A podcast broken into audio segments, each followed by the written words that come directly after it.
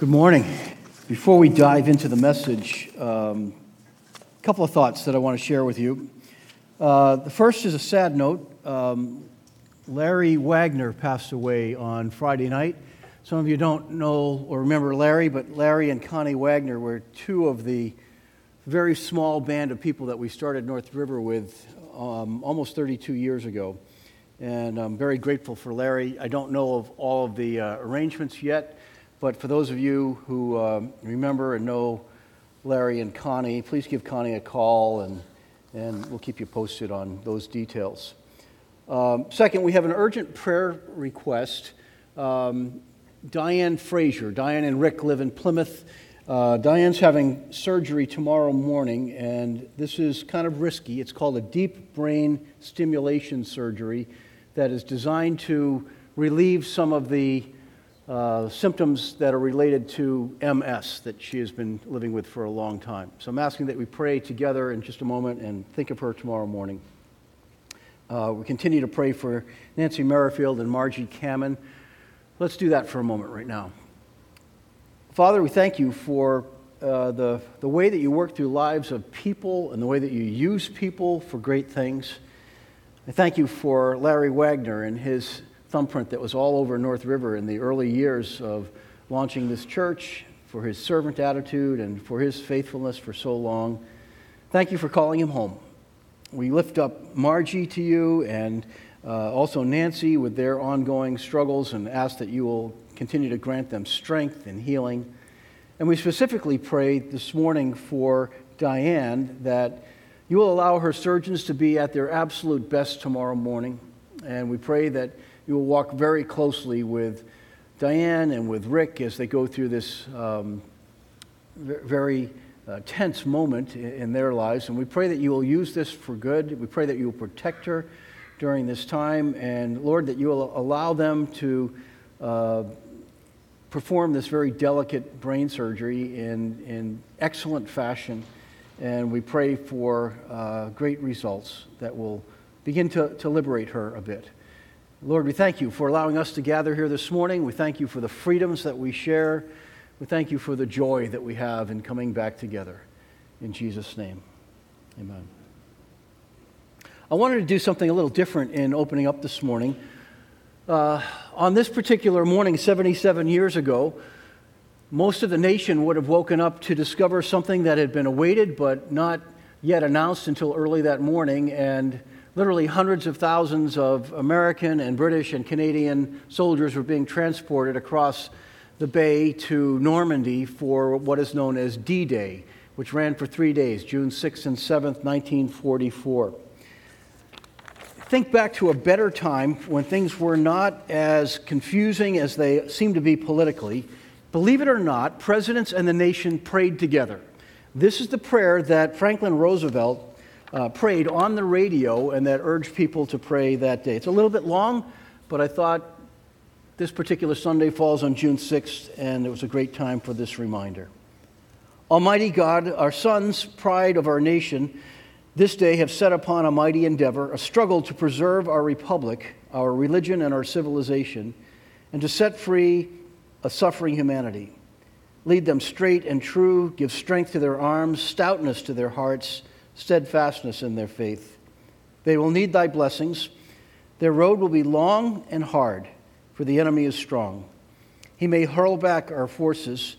Success may not come with rushing speed, but we shall return again and again. And we know that by thy grace and by thy righteousness of our cause, our sons will triumph. They will be sore tried by night and by day, without rest, until the victory is won. The darkness will be rent by noise and flame. Men's souls will be shaken with the violences of war.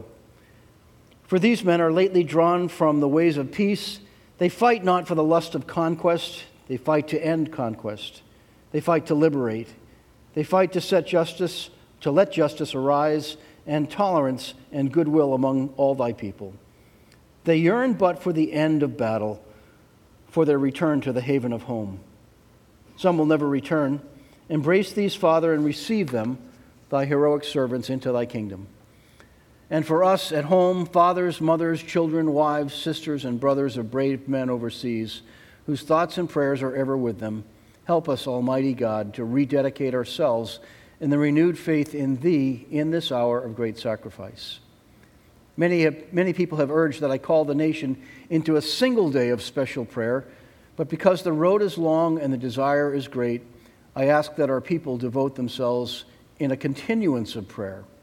As we rise to each new day, and again when each day is spent, let words of prayer be on our lips, invoking thy help to our efforts. Give us strength too strength in our daily task to redouble the contributions we make in the physical and the material support of our armed forces.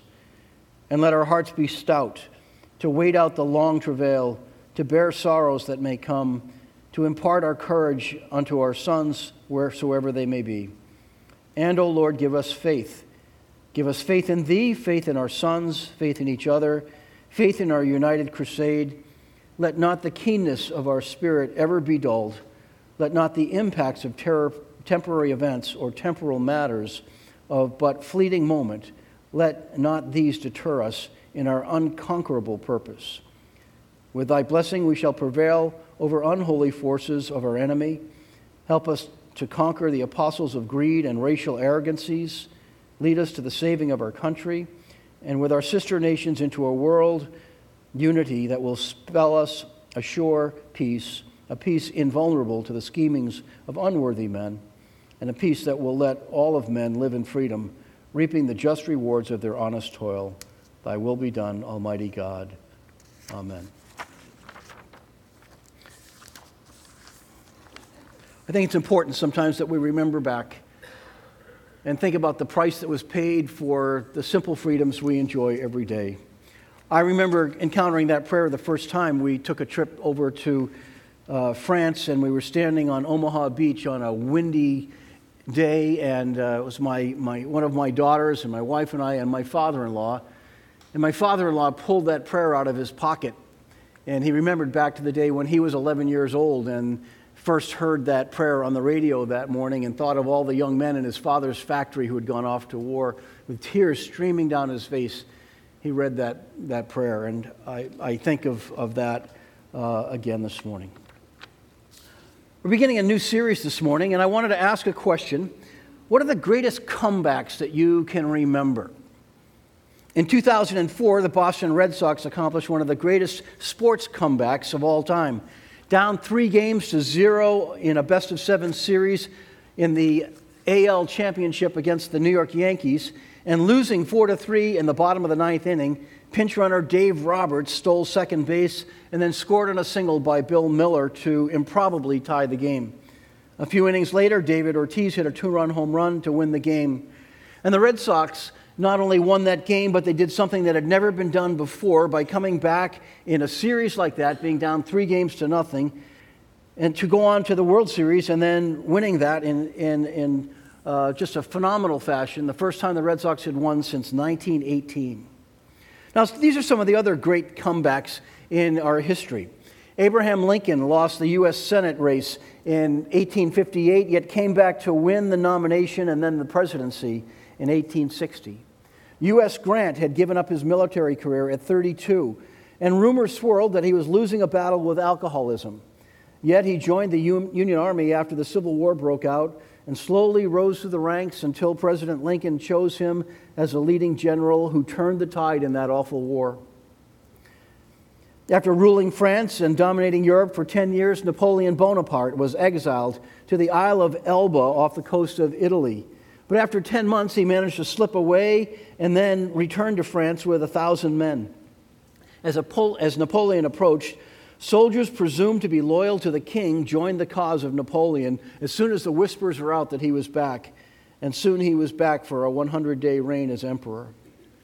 Or think of Kelly Strug's second vault attempt on a badly injured ankle, helping the United States women's Olympic team win the gold medal in a close competition with the Russians.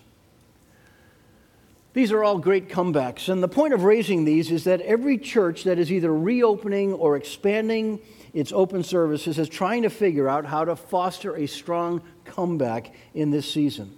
That is true for North River as well. While we hope that our online presence will continue to be a strong first step for many people, We also realize that those who are in geographical range and who desire more of a closer connection are beginning to come back on Sundays, and we're seeing that measured out week by week right now. And so we want to handle this comeback season well. Now, I raise all of this today because we're going to begin a new short series this morning that I'm calling Comeback Principles. And there are two reasons for this series title and for this specific emphasis. The first reason is now that the COVID restrictions have been lifted, we need guidelines for navigating our church wide comeback. But even beyond this comeback, this COVID season, and the, as that is hopefully continuing to fade, we are always navigating the challenging process of how people who have withdrawn from church for a host of reasons are welcomed into the fellowship of the local church, and how we welcome those who've never been part of a church who are making a comeback in the direction of walking with God. My conviction is that the principles that we are going to focus on will help us with both of these challenges. So, part one in this series is accepting differences. So, let me welcome you back to North River today. We're seeing more and more people come back to celebrate with us in person, and I'm delighted about that. And many of you are connecting with us online as well, and we are grateful that you are with us as well today. For our online congregation, I want you to know that our online church is not just a COVID survival method, but rather our plan is to continue to widen the communication ministry of North River Church for years to come. So please tell a friend, take the initiative to communicate back with us. If you're at home, clap, sing, laugh, invite, discuss, email us back with questions. You can send your questions to me at paul at northriverchurch.org. I'd love to hear from you. I'd like to talk about some comeback principles that are based on these first four verses of Romans 14 that make North River healthy as we employ them. Here's the first one figure out, in regards to our faith, what is essential and what is disputable. So Paul writes in verse 1 of Romans 14 accept those whose faith is weak without quarreling over disputable matters. We read these words in Paul's letter to the Roman church. Romans is known as the most theological book in the New Testament. Yet, about half of this letter is filled with practical advice for Christian living. So, think of this even in the, in the most theological book of the entire Bible, half of it is filled with practical advice for how we live out our faith day by day. And about a chapter and a half are dedicated to dealing with disagreements. So, here in this, this very challenging book, we find some very practical advice. I don't know about you, but I find that encouraging. There's no perfect community. Paul didn't expect that for the church in Rome, and God doesn't expect that for our community either, that, that we will be perfect today. So, right off the bat, let's not add an unrealistic expectation today. The Bible offers us advice about how to manage disagreement when it pops up in the midst of our community. The first way we become more welcoming is by trying to figure out what is essential about our faith. The positive command in verse 1 is to accept. The negative modifier in verse 1 is without quarreling over disputable matters. To avoid dis, uh, quarreling over disputable matters, we have to know first what is essential.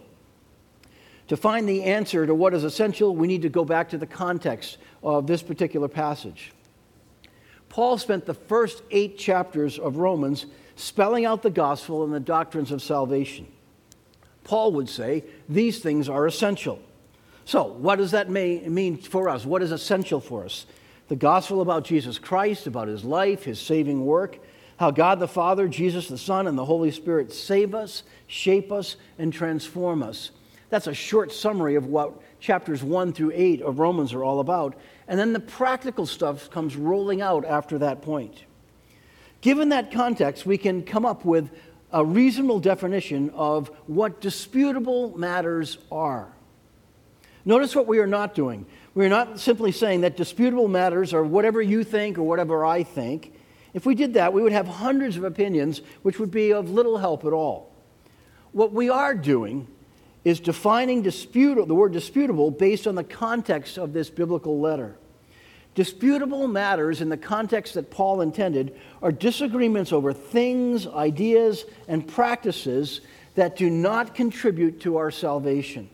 In other words, the things that we may see as secondary but important in terms of how we understand the, the, uh, the scriptures that don't directly contribute to whether or not you and I are connected to God the Father through Jesus.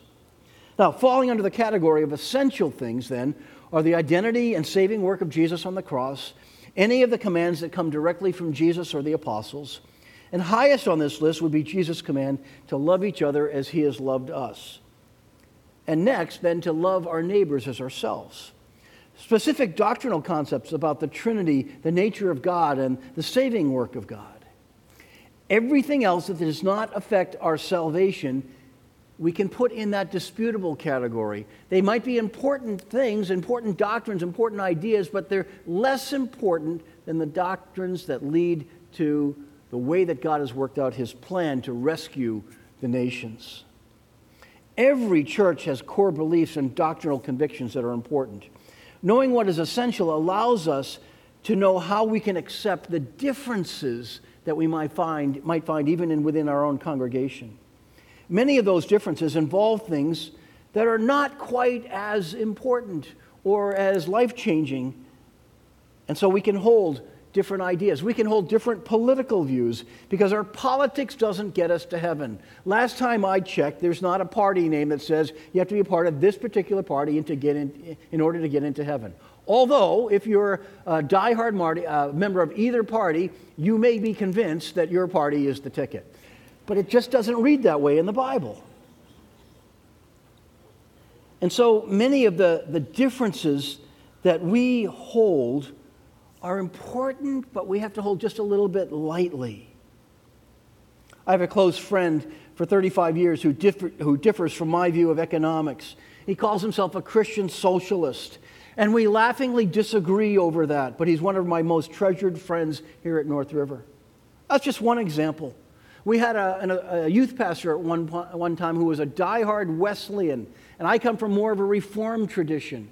And what we realized was our disagreements over theology made up about 1% of all the things that we disagreed over. And we determined that we could work off of the 99 and not argue over the 1%. And in the six years that he was here, there was never one argument that we had over theology, even though we came from completely different viewpoints. So, those are just a few examples. The point is that agreement on the central areas of faith allow us to have healthy disagreements on secondary things. Does that make sense to you? I sure hope so.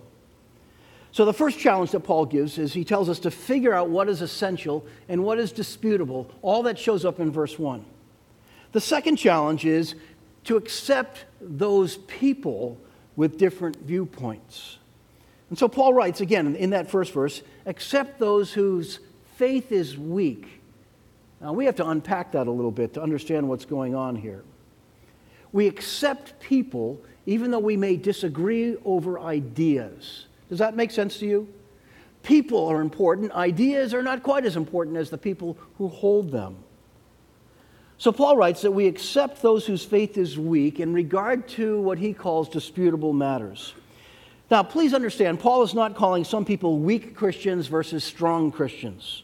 Let's drop any hint of pride or name calling here. This strong and weak business becomes clear when we look at the specific issue that he was writing about on that day. The concern had to do with meat that had been sacrificed to idols. Rome was a polytheistic culture. So let's break down that word. Poly means many, theos is the Greek word for God. And so they believed in many different gods. And Roman culture was warped around uh, worship to all of these different gods. And animal sacrifices were often made to the gods. So the local meat market largely came from leftover meat after these sacrifices and after chunks of the meat were burned up in, in, uh, in offering to their gods. That meant that unless there were Jewish butchers with kosher meat sales, all of the available meat that was left over after the animals had been sacrificed to the idols was the meat that made it onto the market. And that made some people, some Christians, really, really uncomfortable. They wanted nothing to do with idols or idol worship. And some assumed that eating this meat in some way corrupted them spiritually. You see the context that's going on here? Without saying any more about the meat, Paul's first command then is accept them. In other words, accept the people who differ over this practice. He wants us to know that in regard to practices that do not impact our salvation, we can accept people who have different views and practices within the same church. Look around at, at those who are here today, or if you're online, those who are in the room where you find yourself, and you will find that in most cases, there are people who don't agree 100% down the line with all the things that we think are important in life. There are people here who will disagree with you on some things that you hold very dear. So long as such beliefs do not undermine the core doctrines of salvation, they are secondary. That means that these things will not weaken or impact the quality of our faith. So, from the outset, Paul is telling people who are part of the church to be ready to accept. We are not instructed to be people who are ready to reject, we are instructed to be people who are ready to accept. Isn't that great? So, who are we ready to accept?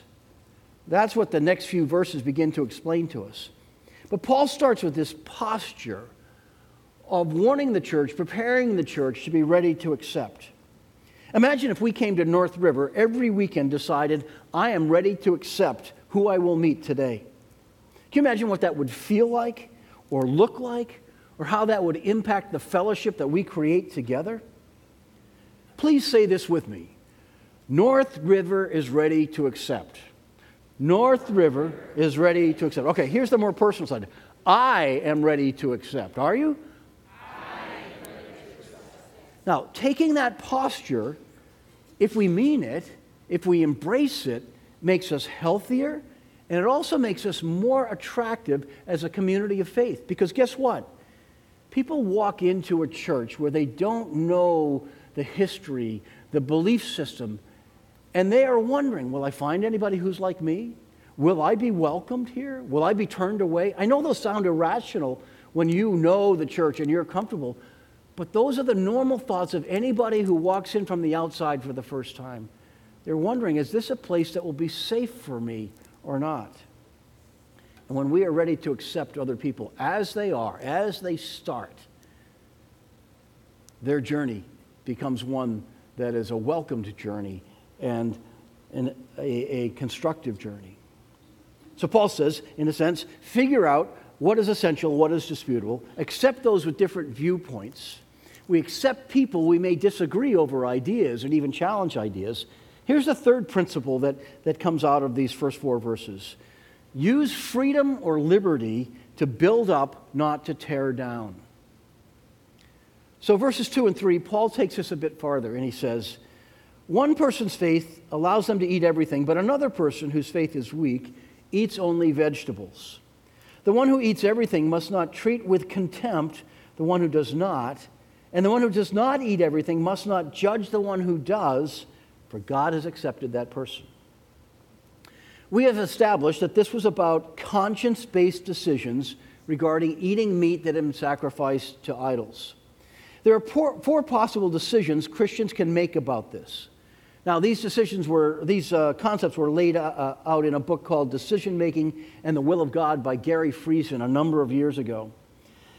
The first is that some people will realize that idols are just wood or stone, and so they are free to eat the meat because the idols are really nothing.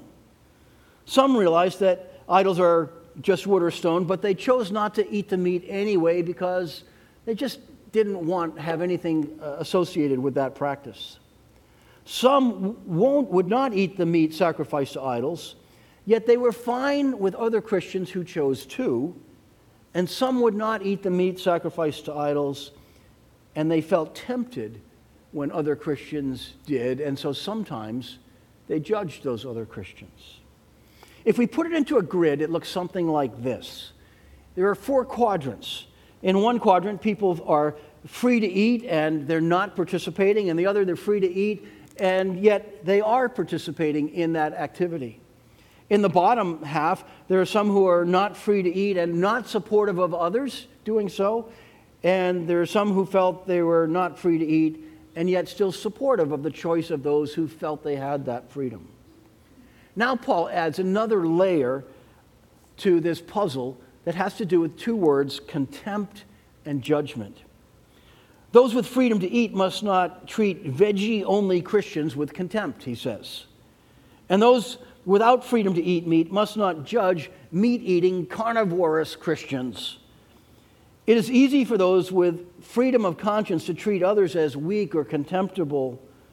This person could easily wound the conscience of a person who disagrees on that practice. And it is easy for those with a personal conviction that something is wrong to judge those who don't share that conviction. And this person could easily seek to control or look down on the one who uses that freedom. So let's add that into our grid. We'll add the concepts of contempt and judging, that we are to avoid those. So for those who are free, they are to avoid contempt for those who are not. And for those who felt they were not free to participate, they were to avoid judging those who were. Okay, why does Scripture give us freedom to disagree over matters like this? Real simple. These matters are not essential to the primary thing that we are called to, which is to promoting the gospel around the world. And the choices we make over these concerns don't factor into our eternity or our eternal destiny. And God accepts those who eat meat with freedom and those who don't by conviction. Here's the big idea that I want to get across this morning knowing what is essential to the gospel allows us to handle disagreements on secondary concerns and to genuinely accept those who differ. Okay, how does this help us today? We're long beyond the days when people were sacrificing meat to idols. Yet the principles behind this particular localized problem still play out in the way that we make decisions today. So Paul goes on to verse 4 and he says, Who are you to judge someone else's servant? To their own master they stand or fall, and they will stand, for the Lord is able to make them stand. So he's saying, even if we make mistakes on these matters, the Lord is able to make us stand, to give us confidence, to, to allow us to grow and to mature in our faith. Think of the, the challenge that we're in today as we're beginning to come back. We will find, both here in church and in other places where we go, some feel freedom to discard masks, knowing that the COVID numbers are going lower and that many people have had the vaccine. Some will continue to wear masks due to health concerns. And we need to honor the wishes of those who choose social distancing. We need to honor the wishes of those who choose to wear masks. So, some of our key volunteers today who are dealing with everybody will wear masks in order to serve all. Our staff members have masks ready, and if you come and you get close, and I already violated this once this morning, but we'll put our masks on if you have that concern without any thought of, of judgment or contempt, just recognizing you have that right, and we want to honor that and respect that. We honor everyone as we avoid both contempt and judgment toward each other on issues like this. I think this is also a rather easy one to show respect with because these principles may play out in other ways. That makes this a learning laboratory for us to test how accepting we are of differences on secondary things. Mastering these principles will enable us, enable us to apply them to many more situations, and they will equip us to accept and welcome others by applying these steps. At all times, we need to be willing to accept people where they are when they connect with us without judgment. Some people come here to North River with a lot of confusion about biblical faith because of where they have been. Some will need time to wrestle with how biblical faith brings change and transformation into their lives. People rarely start that faith journey with all of the pieces of the puzzle put together. And so this needs to be a safe place where we give people room. And our role is to create that safe place where God can lead each of us along our individual growth tracks. This week I saw a beautiful example of this at a large church in Orlando, Florida. After the shootings that took place at the Pulse nightclub five years ago this week, when 49 LGBT people were killed, 53 wounded, and hundreds traumatized, This Southern Baptist church that I was at for two days in a consulting uh, meeting on Wednesday and Thursday decided that they needed to do a, a better job in showing the love of Jesus to the LGBT, com- LGBT community, even though they are a church that has a traditional viewpoint of marriage and sexuality. So the church brought in Posture Shift Ministries to help them learn how to do this. Since I'm in the board of directors for Posture Shift, I participated in a second round of training with the executive leadership and staff of this extremely large church, thousands of people. During the two days I was there, we were able to interview two men who were survivors of that awful night at the Pulse nightclub.